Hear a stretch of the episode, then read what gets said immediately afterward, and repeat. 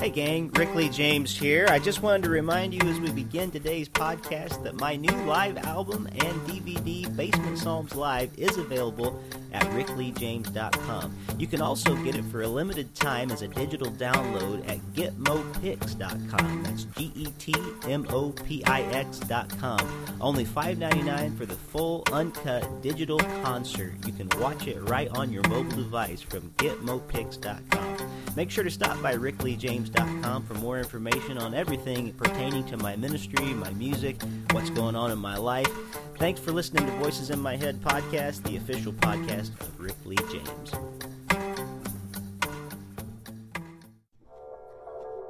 Live from Springfield, Ohio, it's Voices in My Head, the official podcast of Rick Lee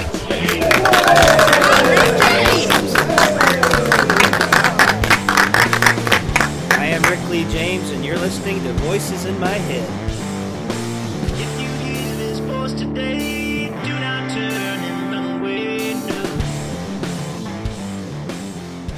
Welcome back to episode number 73 of Voices in My Head. I am your host, Rick Lee James, and this is a part two podcast. If you didn't get to hear part one, which is episode number 72, the title is WWJ K. That stands for What Would Jesus Kill? Uh, we had such a good conversation that we put it into two parts. My guest today, which was the same guest I had last week, uh, is Ben DeBono from the Sci Fi Christian Podcast. I highly recommend you go and listen to the Sci Fi Christian Podcast. It's really good, very entertaining, and uh, they do a lot of hard work to actually put together a great show. Uh, I think they're averaging like two shows a week, something like that, which is way more than I'm able to handle at this point. I can barely do one at this point, but I love every chance that I have to do it. Uh, this week is part two of What Would Jesus Kill? WWJK. I know it sounds like kind of a uh, strange name for an episode, but it's all uh, asking a question of how to be more like Jesus. What does it mean?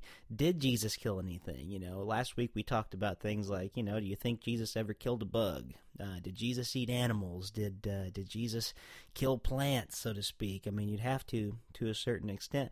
But we're asking a question: What does it mean to be more like Jesus? We didn't really have a lot of like disagreements last week on the podcast. This week, a little bit more so. Uh, ben and I uh, had a, a, an interesting conversation. We didn't see quite eye to eye on some things. And there's actually a few things I'd love to have Ben back and, and chat about again um, because I, I think both of us would probably like more time to expand on our answers, but didn't have uh, quite enough time to do it. Wanted to let you know you can call in and uh, leave a message for the podcast. Maybe there's a comment about a previous show you would like to leave. Uh, it can be positive, it can be negative, but just keep it clean. Uh, 937 505 0162. I think that gives you about three minutes to leave an audio message on there. So if you want to hear your voice on one of the next Voices in My Head podcasts, uh, give us some feedback there. Also, uh, we could always use your feedback on iTunes. Uh, positive reviews really do help us to move up higher in the rankings. So if you have a chance, you can go to iTunes and leave us a review, or even on Stitcher. That would be great. Um, can't think of much else other than I want to make a quick announcement. This next Friday, not today, but the 21st, uh, Friday the 21st, I will be in Indianapolis, Indiana, at the Indiana Convention Center downtown.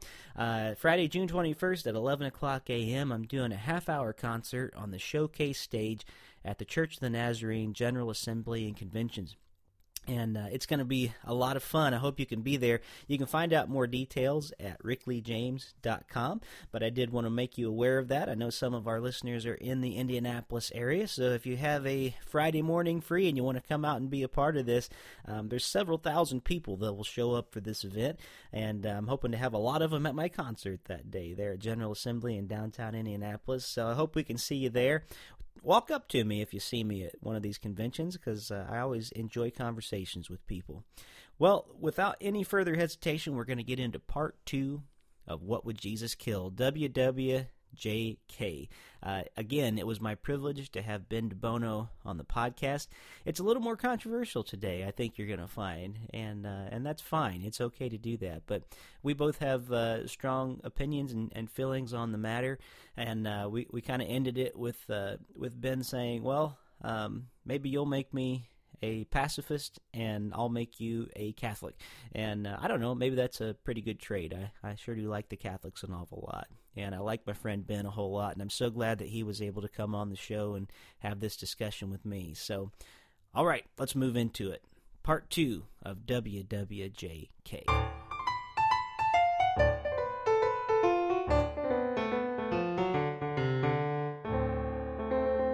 moving on to the next uh, topic that we have, we've talked about so far. Uh, we've talked about plants, we've talked about bugs, we've talked about animals and sacrifice, and we're moving into a question that is probably more hotly debated than any of these above. And, and believe me, if you were to read articles, look online, go to some um, actual, you know, gatherings of people who are vegetarians or things like that, things do get pretty heated.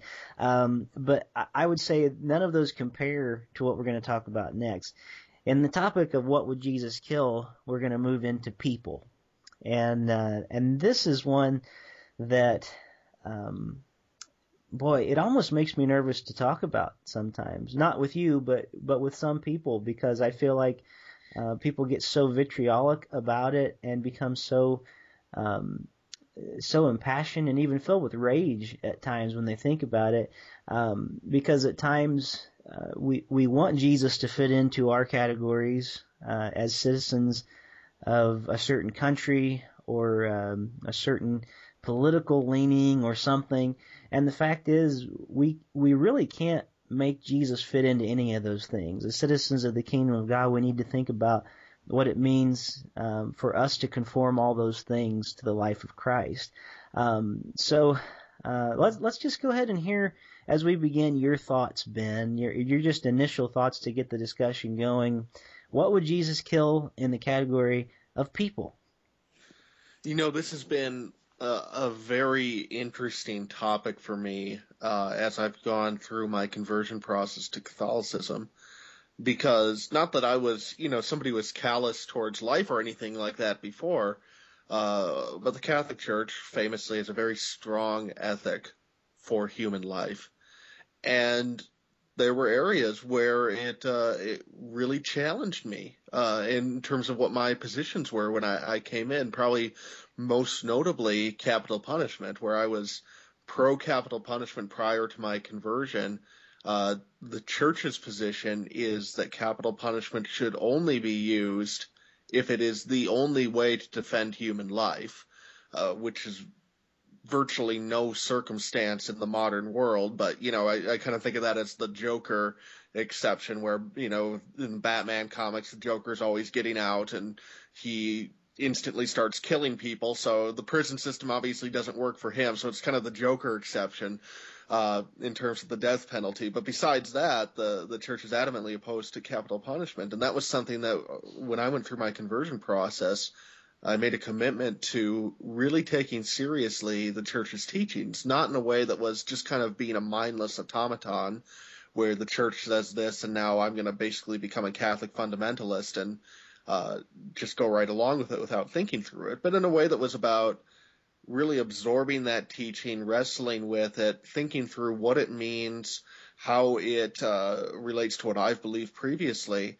Uh, and it challenged me and it changed me uh, very dramatically to the point where uh, I would say I'm absolutely against capital punishment now, and that as a result of that wrestling process over a, a series of months, my ethic of life has become uh, much different, and I would argue much stronger than it used to be.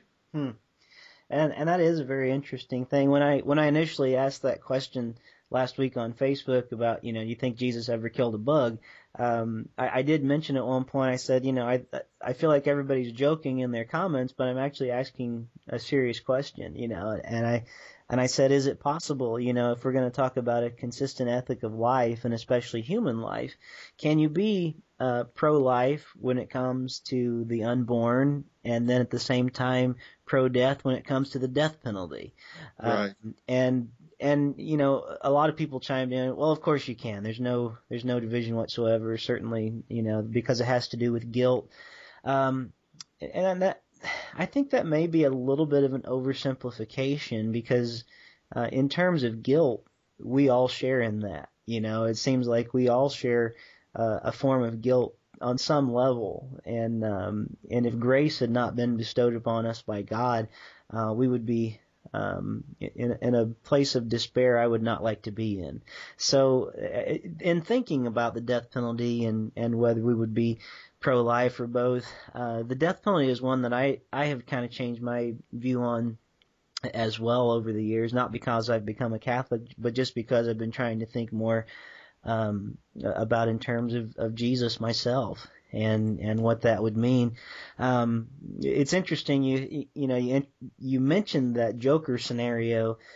Uh, and why do they just keep putting him back in that asylum, Arkham Asylum? I right, it's the most incompetent prison system in the world. You know? they they know everybody there is corrupt. They know that you know Doctor Arkham is just you know doing experiments on people and whatever. So I don't know, but. Yeah. Yes. Um, That's why I think that exception only works in a comic book scenario, probably. You know, in, in, the real world, we can find a prison that will hold the guy well enough where we don't have to resort to capital punishment. That's right. We're taking him to Blackgate this time. Let's not take him to exactly. Um, but but that is interesting, and I, I it, it would have to enter into a conversation about prison reform and all kinds of things we don't really have time for right now. Um, but it is an interesting discussion. I, I would like to think that if there's ever a way to um, invite this person back into their humanity in some way, which is, in my opinion, a very good definition of what forgiveness is. Yep. Um, if there's any way that we can, oh, it seems like we're getting some feedback. Um, that's better. Are you still there? Yep, I'm still here. Oh, okay. Something happened. It got real feedbacky for a second, but, um, but I guess you know a good a definition for me that I got from a book by Brian Zahnd called Unconditional uh, would be that forgiveness is offering a person a chance to to re-enter their humanity again, and um, I think what we usually want to do is just, um, understandably so, uh, we want wrath and we want vengeance and we want the same thing carried out upon a person that they carried out upon us.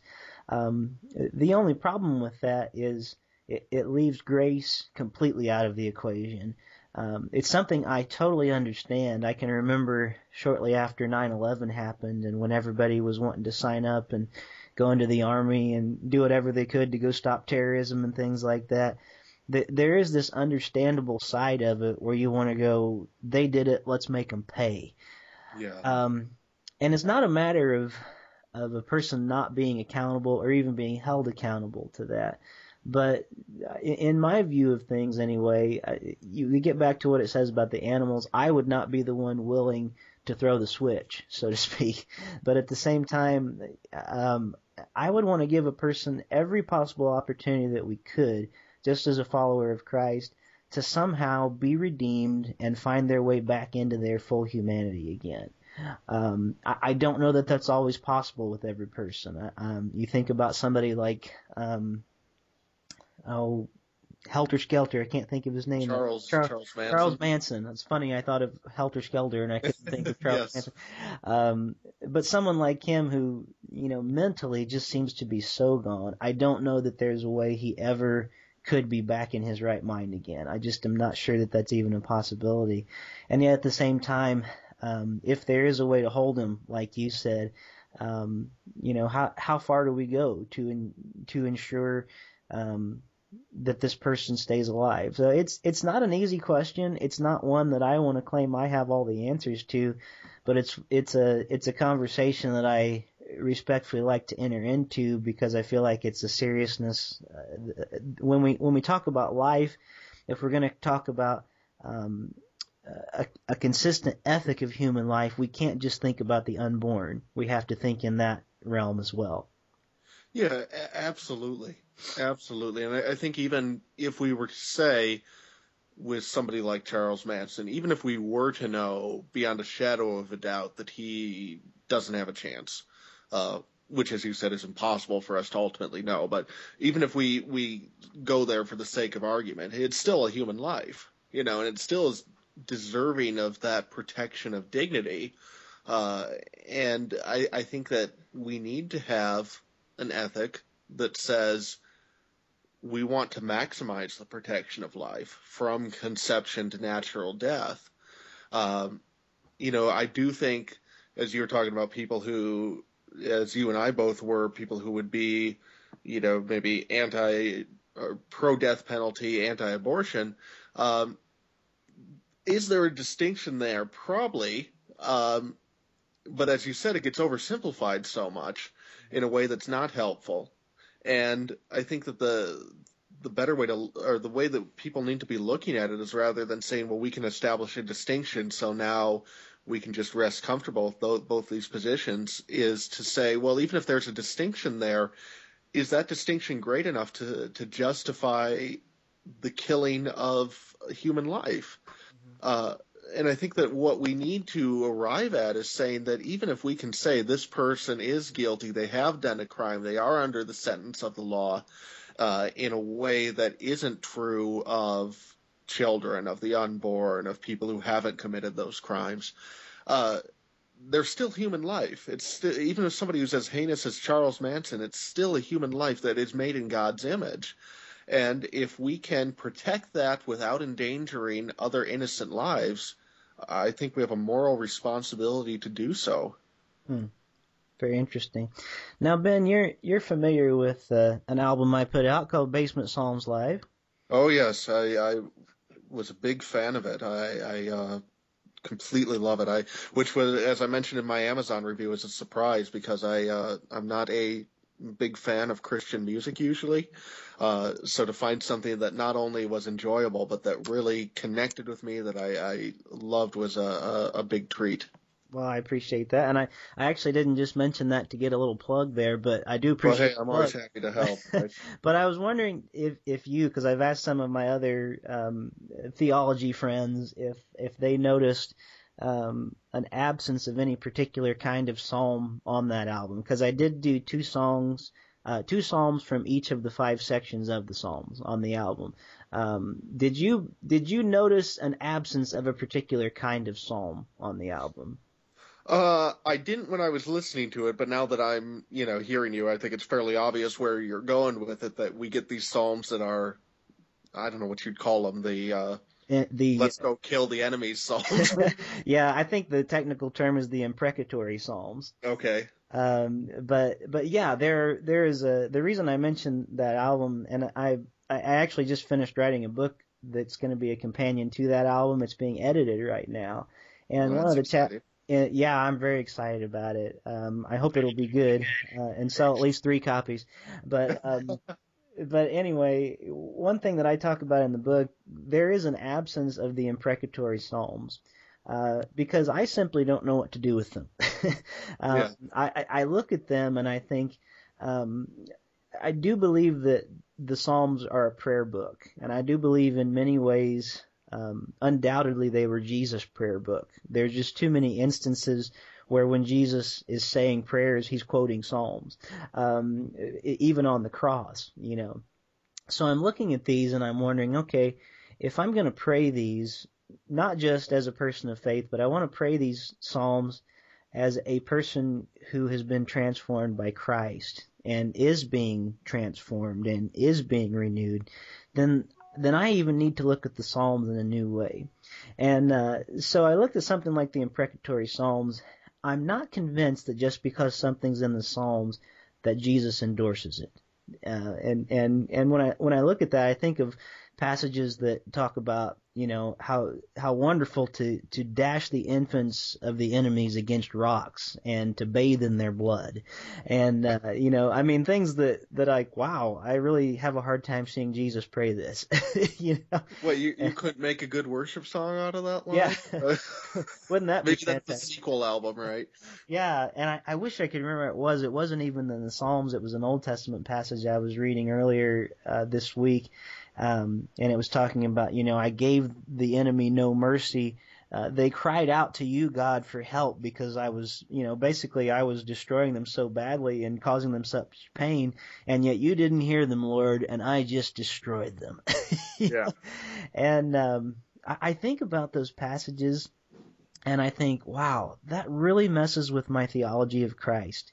Um, and and it's it really is is a, a difficult conversation to enter into when we think about uh, people because I am of the mind when I ask the question who would Jesus kill, um, I just want to say flat out nobody.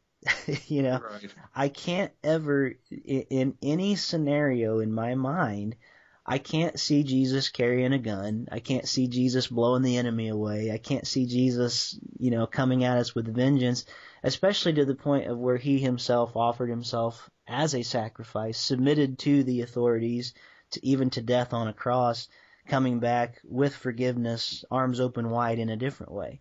Um, so to enter into this next part of the conversation, um, and I know that you have been uh, influenced even in your uh, conversion into Catholicism to thinking in some different ways.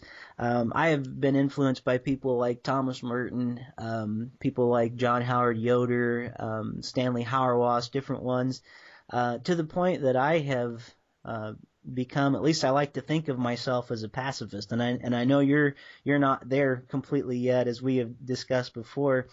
Uh, but it's partially out of out of these things that we're discussing and are about to discuss right now. So I'm really looking forward to this part of the conversation um, to maybe even figure out what that means, what I mean when I say a pacifist person, and, and what I what I don't mean by that as well, and things like that. So. Um, I know I'm I'm kind of babbling right now, but one one thing that people generally do, and I think that you may have some good insights on this. If I tell a person that I um, I am at least striving to be a pacifist. I, I don't know that I would always make the right choice, but at least I'm striving for it. Yeah. Um, the the immediate question people always want to ask is, well, what about Hitler? What about Stalin? Um, you know, uh, and people don't generally ask those questions of pacifists for any other reason than to prove them wrong. Yeah. they, are, they aren't usually asking. Um, but I'd love to get your, I'd love to get some of your thoughts on this. I know you've done some preparation and, and some deep thinking about, um, you know, things like just war and just see kind of where our conversation takes us. Well, can we go back to the imprecatory psalms for a minute? Because I, I wanted Yeah. to offer a couple thoughts on those because I, I think it is an interesting thing, and it, it is jarring in, when you get to those psalms, and you know you're reading along, and you know you get a psalm about how great God is, and oh, I love your forgiveness, and then let's go kill everyone, and then back to God's goodness. Uh, what I would do with those uh, I, let, let me see if I can offer a couple thoughts because I, I, it's a fascinating issue to me and one that I've, I've thought about prior to this conversation uh, on a number of occasions. I think that there's a couple of things we need to take away from that. First would be that as you were talking about, you know, kind of the emotions that you felt after 9/11, um, that there is this valid emotion that comes into the human experience and what we do with it can be right or wrong, but the emotion itself is just there. It's part of what it means to be human that we get struck with this desire for vengeance, this desire for justice, and you know to see evil be torn down and all of this. And I think it's important that the Bible takes time to give that emotion voice in its rawest, most powerful, most uh, almost stomach churning form. Uh, and I think that there's something very powerful about that, that even an emotion like that is validated in a sense by the, uh, by scripture. Hmm. Uh, but I would say it's equally important that it's not left there Right. because I think that what the scriptures ultimately do with those is that I look at those psalms as ultimately looking forward to God's uh, justice, Hmm. to uh, they're almost become eschatological in a sense where you I see them as looking forward to the time where God will put everything to right. Um, that there are evil people, and there are whether it's Al Qaeda or you know the Philistines or whatever you have, or you know the Romans at the time of Jesus or or what have you. Uh, evil people, evil nations are uh, a fact in our world, and whatever we're supposed to do with them temporally, ultimately, uh, whether it's you know, something like just war or pacifism or, you know, whatever our response, whatever the appropriate response is for us in the here and now, uh, we need to have that eschatological vision to look forward and say, I do have this desire for justice. I do have this desire to see the uh, Al Qaeda hijackers be brought uh, to justice.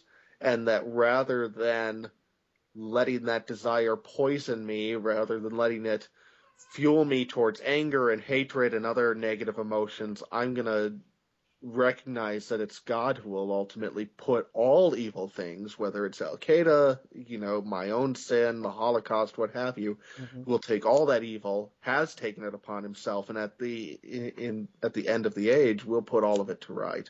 Hmm. And that's and that's a good perspective. Um, I guess I would say ultimately, and that's how I generally would would now look at those psalms.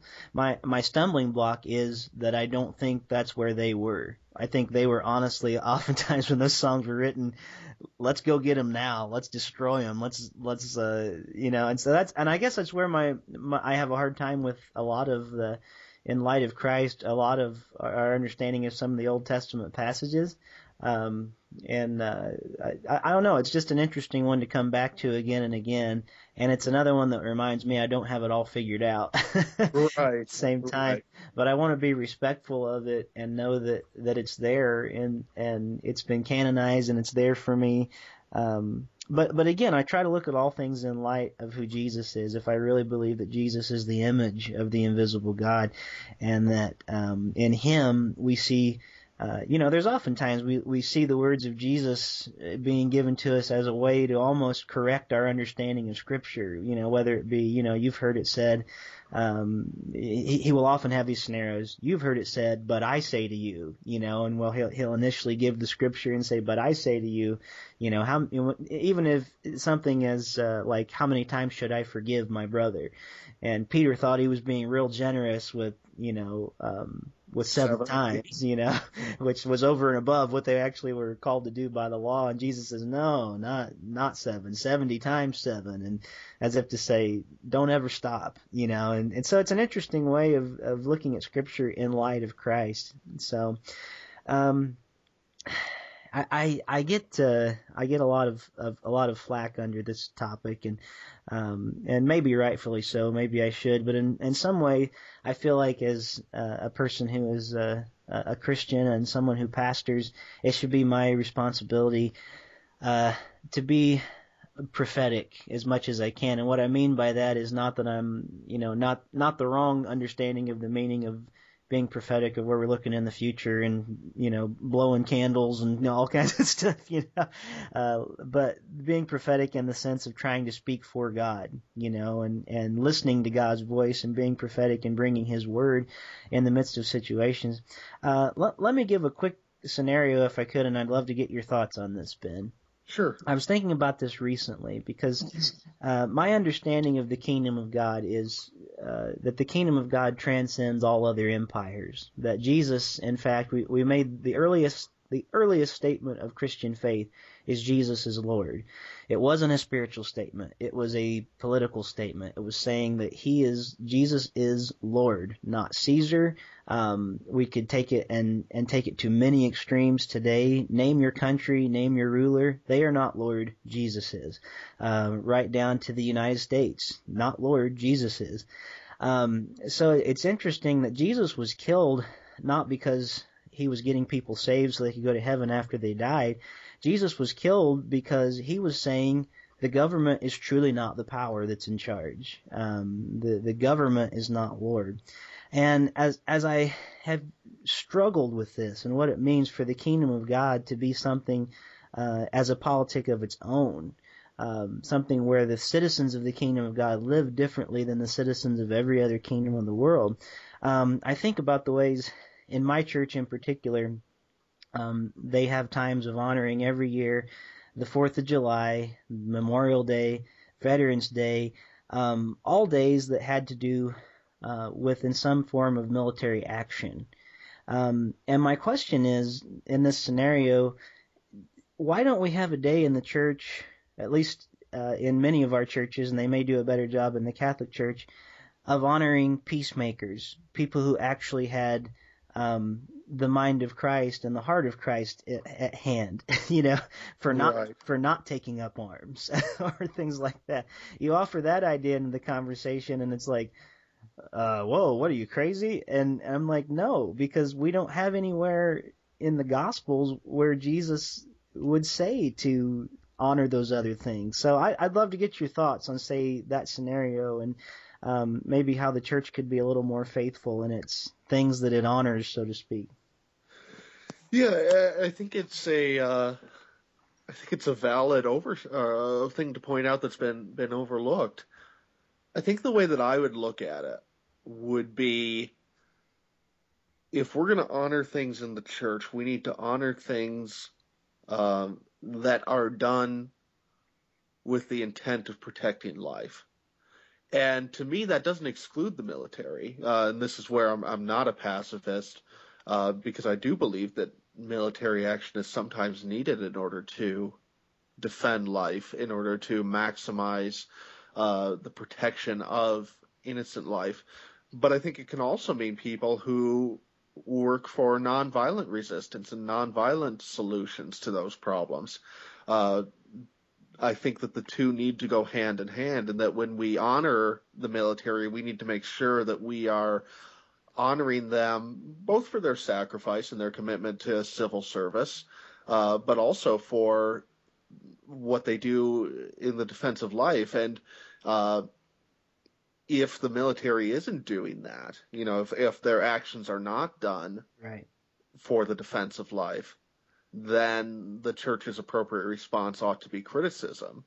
Um, and so I think that the ethic needs to become, in terms of who do we honor, uh, it needs to be we need to honor those who are working in one form or another to maximize the protection of life in our world. And yes, that needs to include people who are peacekeepers, who are nonviolent resistors, who are, you know, the Gandhis, the Martin Luther Kings, uh, people like that who offer us uh, those ways as well for protecting life. Very interesting. Now, maybe you could, because I think you actually had had um, a, a good understanding of this.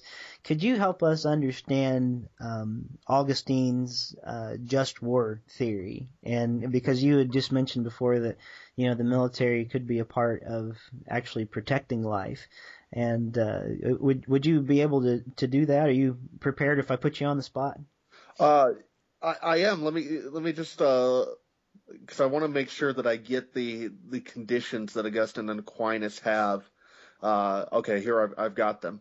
Uh, okay, so just war is not original with somebody like Augustine, but he's the one who popularizes it in terms of the Christian sense. Okay. And the idea is if we're going to have war as a reality of our world, which may or may not be uh, a premise that we accept.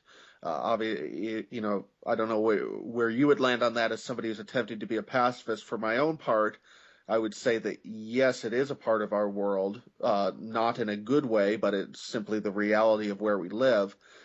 What constitutes a justly fought war? And Augustine offers a few initial thoughts on this, but it's really Thomas Aquinas who comes along in the scholastic era and outlines uh, three distinct um, criteria for what makes a just war. And I, I don't have the catechism, the uh, modern Catholic catechism up in front of me at the moment, uh, but I, I know that uh, their criteria are very similar. Actually, I'll go ahead and plug the Sci-Fi Christian here. Our recent episode, uh, Death by Superheroes. I, I did have all the different criteria up in front of me from different times. So if you want to hear a more complete listing of all of this, uh, you can check it out here. But I'll, I'll stick with uh, St. Thomas for the moment. All right. Sounds good. So he says first that war must occur for good uh, and just purpose rather than for self gain or as an exercise of power. So, in other words, it's not just to go to war in order to expand our lands, in order to show off our new shiny weapons, in order to, uh, you know, if we decide that Canada has some amazing resource and, and we just need to get it from those Canadians, you know, it's not just for us to go and invade our northern neighbors or, or whatever. Uh, so that would be number one. Second, uh, a just war must be waged pro- by properly instituted authority such as the state. So really going along with, oh, I think it's in Romans, but I might be wrong on that, where it's Paul. Romans or, 13.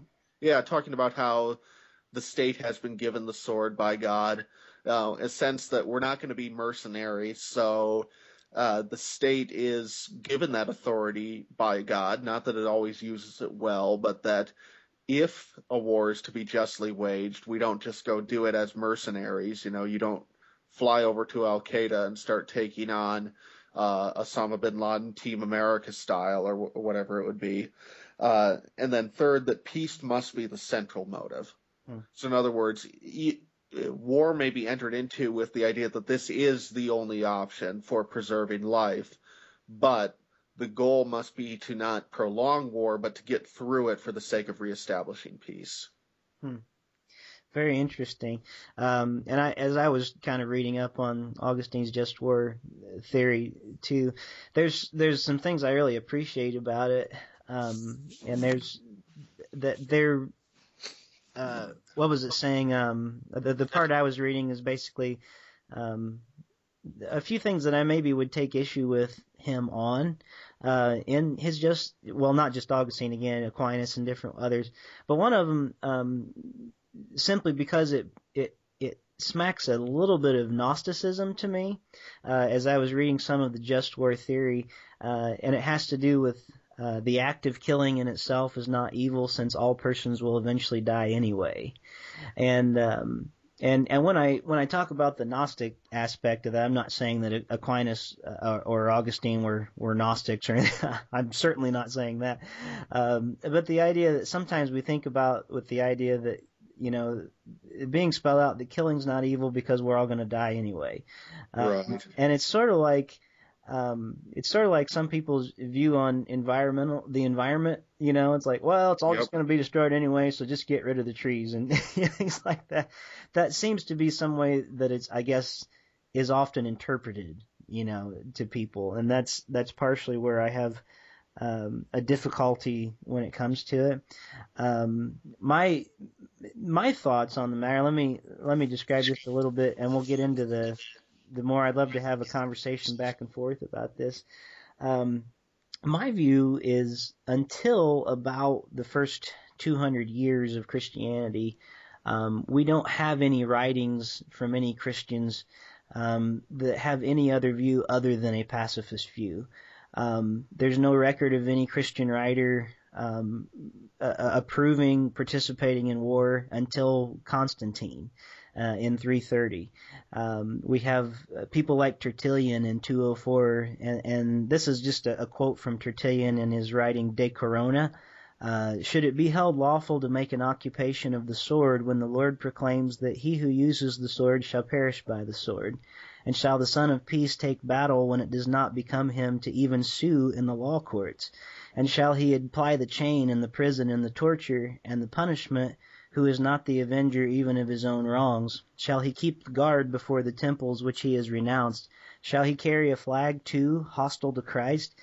Um, and so then we have around the time of, of Augustine coming in and taking power and using the cross like a good luck charm, running into battles. Uh, among all of his other gods, he believed when he started um, adding Christ. You mean Constantine there? Yeah, did I say Augustine? You, you did. I just want I'm to make clear that because I'm, No, I'm no, a no. Augustine nerd, no, so not Augustine. Two he completely has different, one God. So completely different people. I'm sorry. Uh, Constantine. I'm sorry. And about uh, you know, whenever he came to power for the first time, uh, you know, he had this deathbed baptism. Uh, never really was a Christian. He added it to his um, he added it to his cacophony of gods that he already had because it seemed like every time he carried a cross into war, he won more battles. Um, but for the first time uh, with with Constantine, the Christianity went from being an outlawed religion that was very pacifistic to all of a sudden a religion that had the interest of the empire in mind, um, which to me uh, talks directly in contrast to the statement Jesus is Lord, because now we say again Jesus is Lord and so is Rome, or Jesus is Lord and so is the United States, or Jesus is Lord, and so is whatever country we may be a part of at the time. And so I, I guess part of my reasoning for I, want to go back a little further than than Augustine and, and Aquinas, even when I look at you know um, it doesn't seem like the just war theory came about until the church joined itself with empire again. So, what are your thoughts on that? I'm just curious. That's kind of where where my perspective is. Oh yeah, no, I mean you're absolutely right that the early church writers are completely pacifistic in uh, their outlook. I suppose that where I would come if, from a Catholic perspective uh, would be that well I don't necessarily disagree with anything you've said about Constantine. I also don't think it's necessarily the whole story from a Catholic perspective. Um, and maybe that's an entirely different podcast. So I don't know how sure. much we'll get into the Constantine can of worms uh, at the moment, but I, I, I would see there being some very, very positive aspects to that as well in terms of the church's influence and in terms of um, what the success of the gospel in terms of it spreading into the Roman Empire. So I, I would say that it's I look at Constantine's conversion as a very mixed bag, mm-hmm. and that extends to this issue. Uh, it's a mixed bag in the sense where people now use something like just war theory to justify a whole bunch of horrible wars uh, right up until the present day, we see that taking place. And so, in that sense, it's a negative development. Where I see it becoming a positive development is that within Catholic theology, theology tends to be a bit occasional in the sense where issues aren't really addressed until they need to be addressed, until they become controversial. Mm-hmm. And the issue of how do Christians as a people handle war uh, I would argue is pretty much a non-issue for the first 200 years of Christianity because of Christianity's social status. It's only when the emperor converts and now you have the Roman Empire endorsing Christianity and you have soldiers who are Christians and this becomes very widespread that the church needs to address the issue. And that's where I as a Catholic would come in and say that I think the Holy Spirit guides those occasions as they come up, and it guides the church in all of its wisdom and and in its conclusions that it reaches on those issues. Now, I'm very aware that that is not a convincing argument for somebody who is uh, in the Protestant camp, mm-hmm. uh, because I'm appealing to the Holy Spirit guiding church tradition in a, a an authoritative sense. Uh, I do think, though, that regardless of whether you're coming at this from a Catholic or a Protestant perspective, that the early church fathers do deserve to be heard. They deserve respect. And whether you are more with them on this issue as you are, or you are more on the just war side as, as maybe I am, I think that what they need to do is call us to remember that Christianity is about recognizing Jesus as Lord and that it is about maximizing life and that, that just war, whether it's a good idea or bad, can never and should never be used to justify us going to war for whatever we want. Right.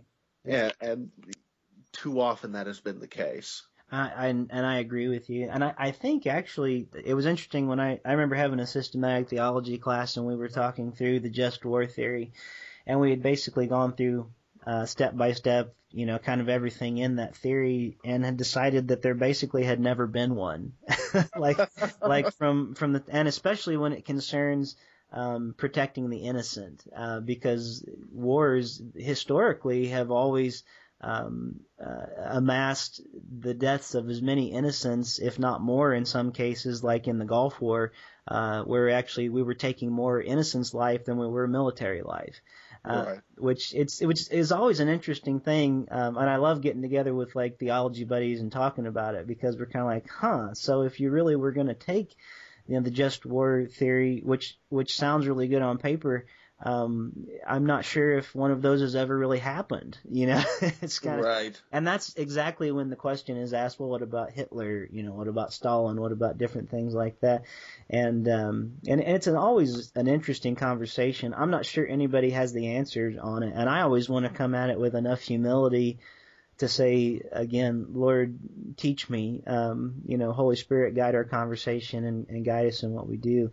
Um, so it's it's not like one that we're going to wrap up today and and figure it all out. And uh, the problem is precisely that we often enter into conversations without humility and without a teachable spirit too. Um, but uh, you know, I guess my whole goal is is I want to find out exactly. Uh, not only just to believe in Christ, but I want to believe in the things that Christ believed in as he was a, a man on earth and the things that Christ still believes in, you know? And uh, I want to figure out how that lives out not only in my own life but communally in all of in all of life and and what that means. So whether it's a a plant a bug an animal of some sort um animal sacrifices going to war I, I really want to ask the question what does it mean to be a faithful follower of Jesus in the way that I treat this life and um, I, I'm very aware of the fact that you know, we, we serve a Lord who who even has words like even when you hate your brother, you're killing them. You know, and uh, it's it's not just a matter of um, of of just actually killing them. Christ calls us to account for ourselves of when we say we hate somebody, and that right. that in God's eyes we're doing that same thing. And um, so it's a it's a big conversation that that deserves to be entered to much more than it is. My fear, and where I have seen it happen again and again, is we want to talk the Jesus talk until it comes down to our country going to war.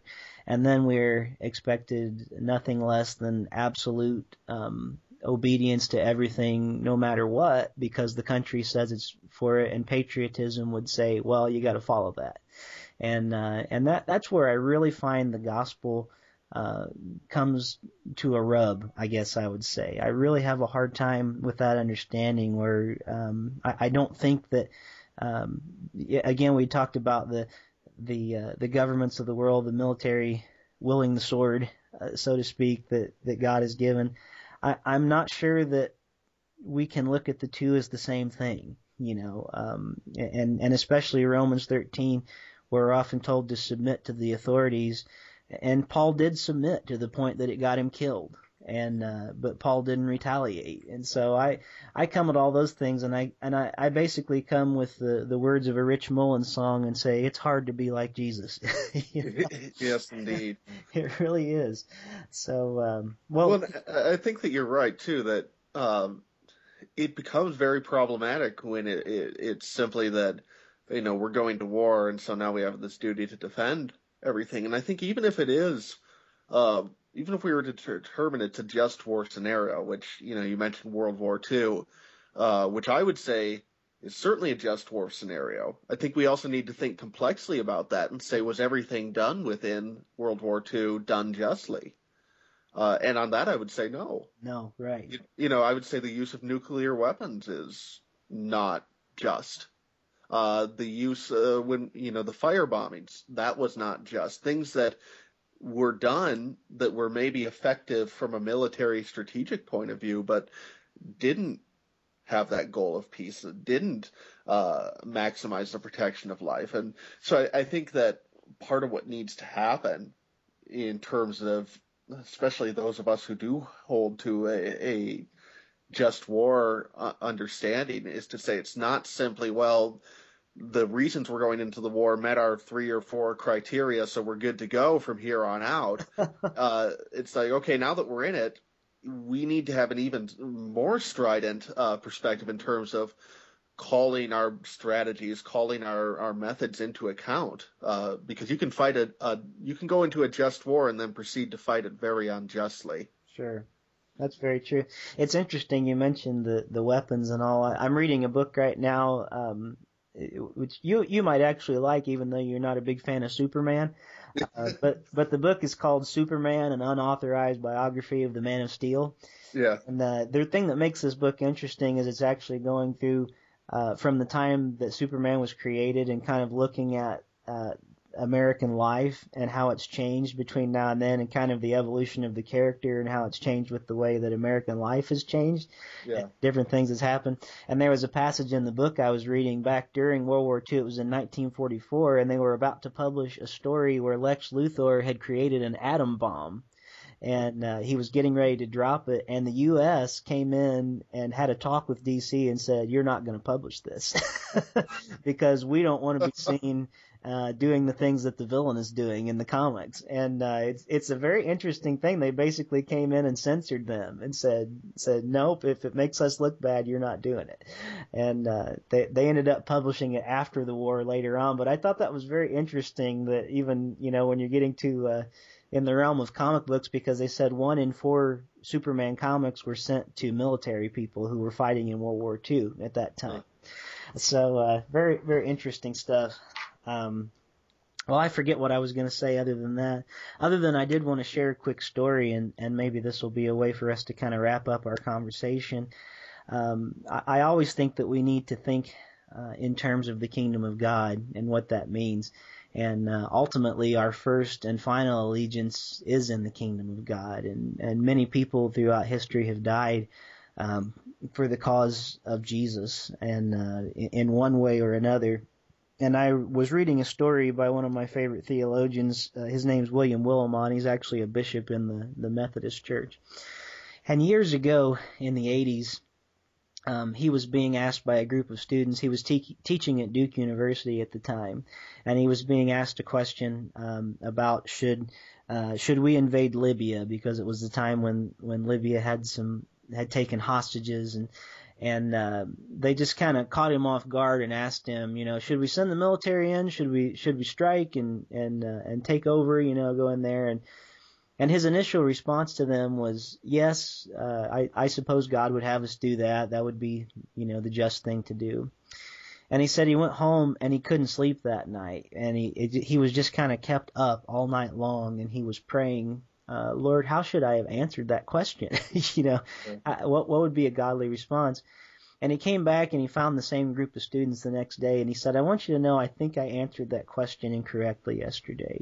He said, uh, if if I was to answer in the way that I think God would have us answer this, I think I would say, um, the United Methodist Church that I'm a part of, we're going to immediately send over 500 missionaries um, over into Libya, and we will do our best to make converts for the kingdom of God. And uh, and to alleviate suffering, and the students start yelling back, "Yeah, yeah, you're wrong. Reagan will never let you, you know, Reagan never let missionaries go into Libya." And he said, "You're right, but it's not because the United States won't let us. He said it's because I'm a part of a church um, that has forgotten completely uh, about how to live out the kingdom of God, and it's just easier to send missiles rather than missionaries.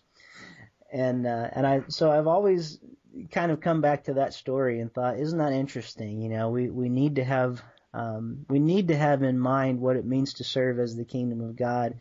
Uh, Lord, maybe you're calling me to some place like that.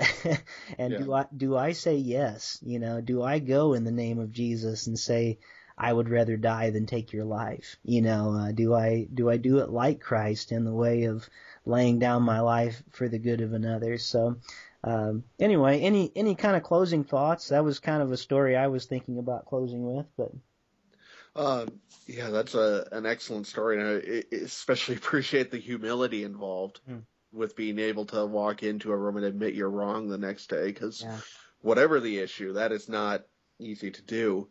Yeah. Um, I think that where I would leave it is uh, to throw out a recommend a book recommendation that uh, is not directly what we were talking about, but is related to it in terms of this whole sense of Jesus is Lord and divorcing our Christianity a bit from our cultural identity in the sense, not in a dualistic sense, but in the sense of recognizing that uh, we don't just get to slap a Christian label on whatever we do as Western Christians and, and call it good enough.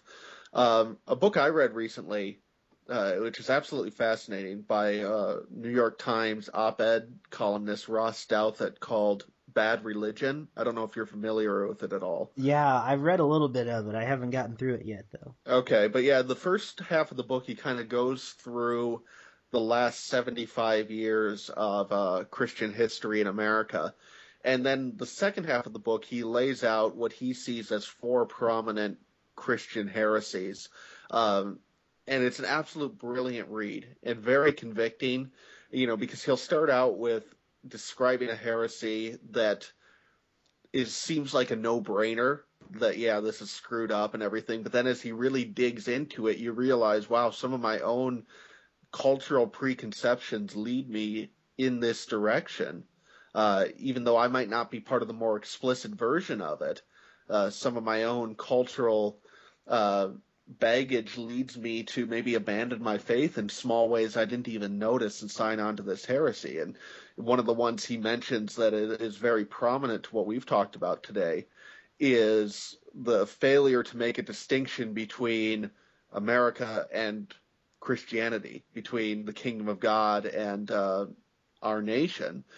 And on the surface, that seems really obvious, but as you dig into, well, our own preconceptions and our own, uh, the nitty gritty parts of our belief, I think that we all eventually wind up at some level tending to confuse the two. Sure uh, whether it's you know my guy's in power, so things are finally going to be good in the world, or my guy's not in power, so everything's just you know going to hell in a handbasket, or whatever whatever the case may be. We wind up in problematic areas very quickly uh, when we fail to make that distinction. So, Bad Religion by Ross Douthat, I think if people have enjoyed this conversation and it's got them to think, they they would benefit a lot from uh, reading his book.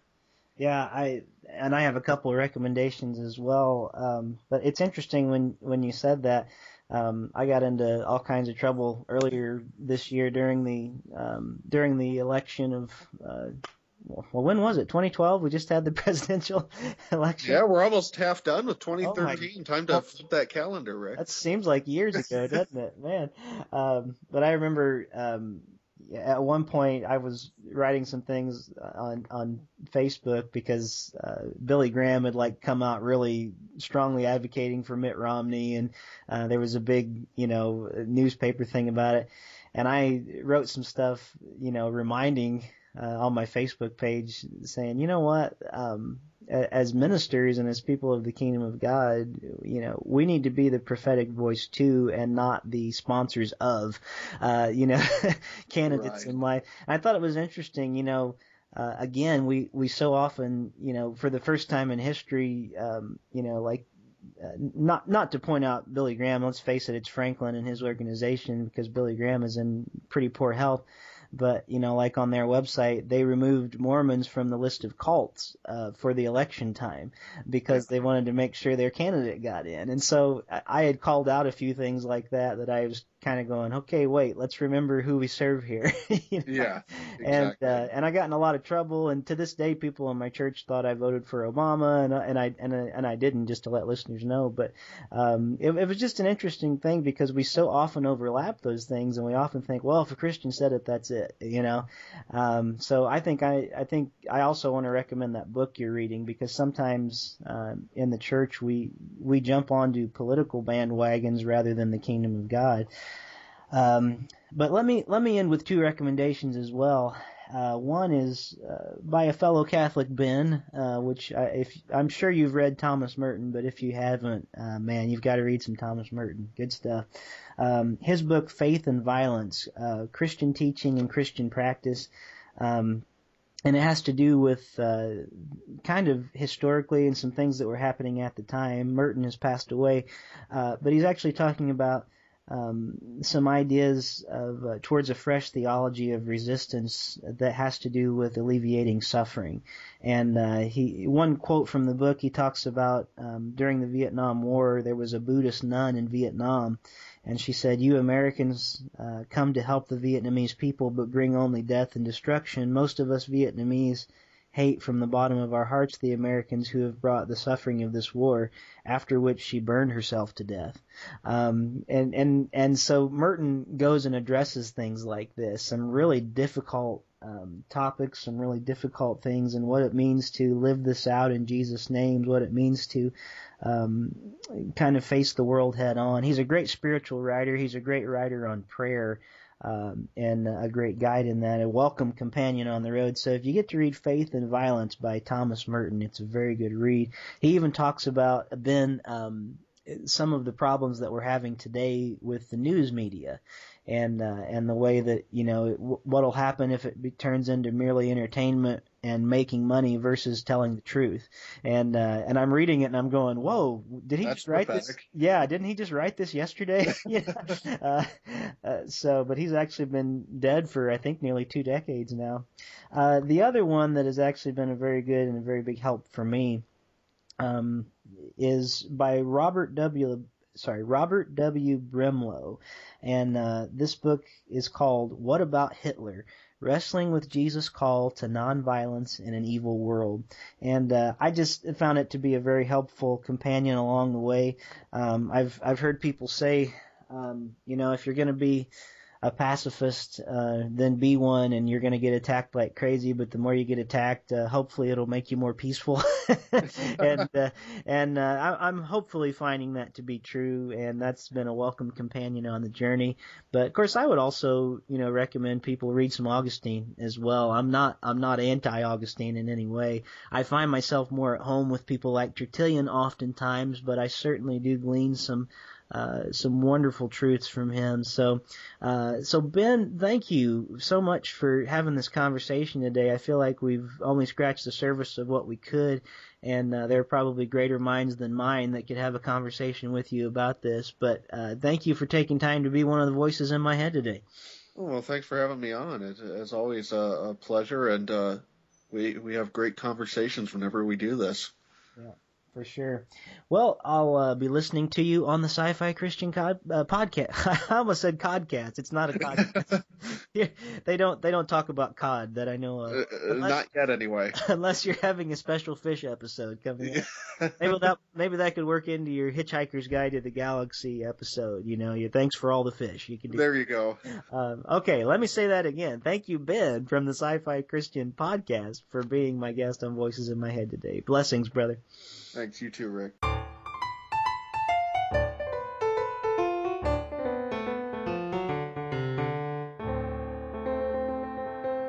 Well, that just about does it for our show today. I just wanted to let you know that coming up, I think next week is when we're going to be able to work this out. We're going to do a joint podcast between the Sci Fi Christian podcast and Voices in My Head.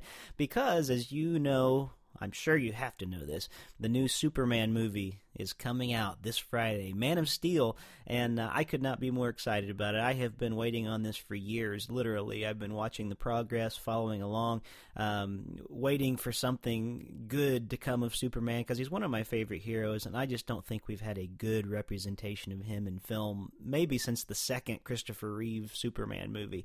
And uh, so I'm really excited about this. Um, we we all love uh, superhero stuff, even though Ben and Matt at the Sci-Fi Christian are not the biggest Superman fans. I think we're going to have a good time discussing him and his history and uh, this movie that came out specifically, seeing if there's any redeeming qualities to it. So be on the lookout for that. Hopefully, that's going to be coming to you very soon. Other than that, hope I'll see some of you in Indianapolis on the 21st at 11 o'clock a.m. in the convention center. God bless you, and thank you for listening to Voices in My Head. You've been listening to Voices in My Head, the official podcast of Rick Lee James. If you'd like to know more about me, my ministry, my music, my life, go to my website at rickleejames.com. And I'd love this to be a community experience, so if you call 937 505 0162, you can leave feedback, you can give me suggestions for future shows, you can even record comments that I can play on the next podcast. So let's make this something really great together. 937 505 0162. Thank you so much for listening to Voices in My Head, the official Rick Lee James podcast. God bless.